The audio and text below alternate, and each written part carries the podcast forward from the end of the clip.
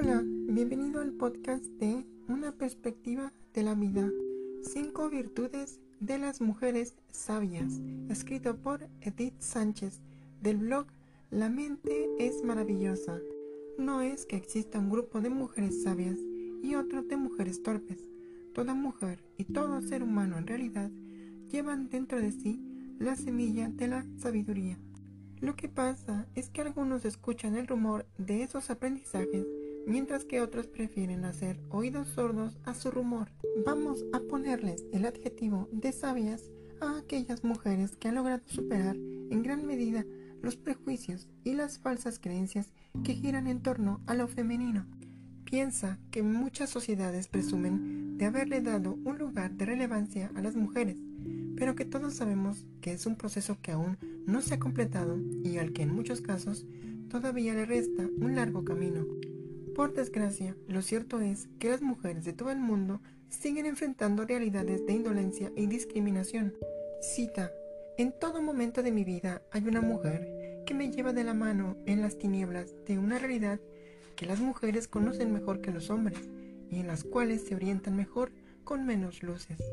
Gabriel García Márquez. Fin de la cita. Hay muchas virtudes que definen a las mujeres sabias. Sin embargo, aquí hemos dado relevancia a cinco de ellas. Se trata de rasgos complejos que solamente se alcanzan cuando la mente y el corazón han recorrido un proceso de evolución sano y son los siguientes. Número 1. Solidaridad de género una virtud de las mujeres sabias.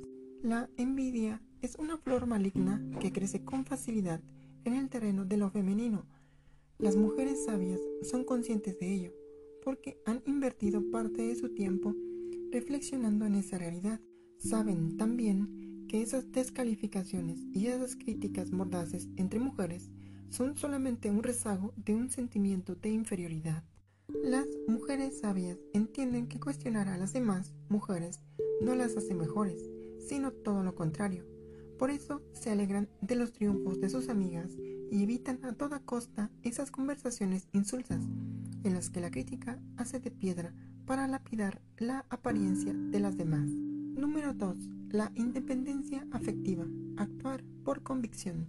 La independencia no consiste en tener dinero propio para gastar ni en vivir de forma autosuficiente como si no necesitaras de nadie.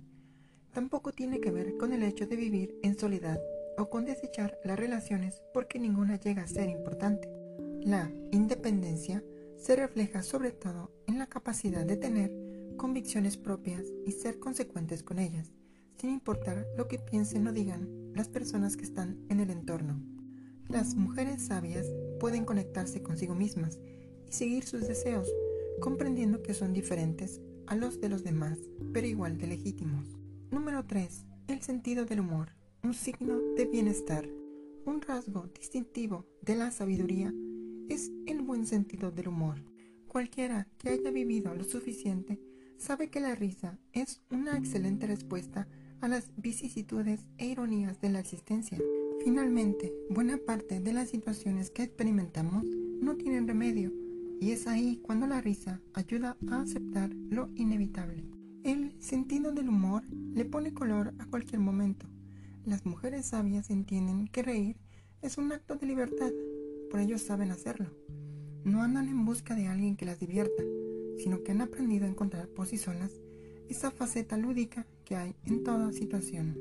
Número 4. Realismo. Cuando dices adiós a los cuentos de hadas.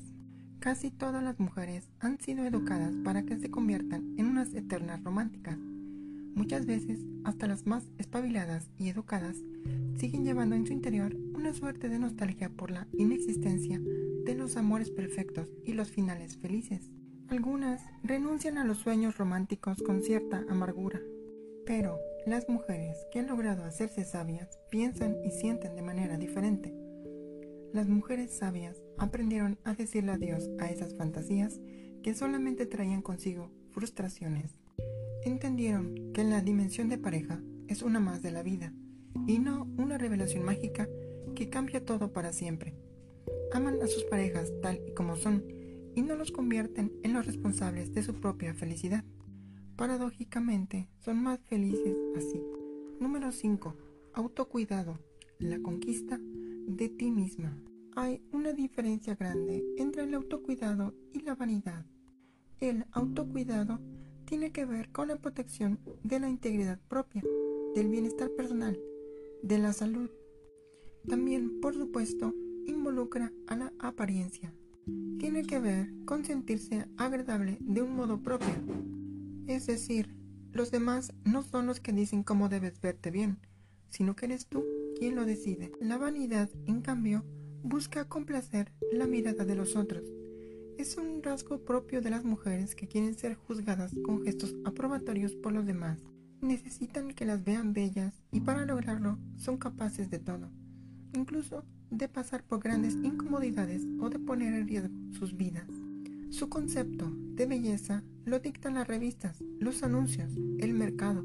Los rasgos que definen a las mujeres sabias tienen que ver con un elemento común, el amor propio. Es fácil decirlo, pero para poder construir una auténtica autoestima se deben superar muchos prejuicios y fantasías. El esfuerzo vale la pena, porque al final el premio es una vida más libre y plena.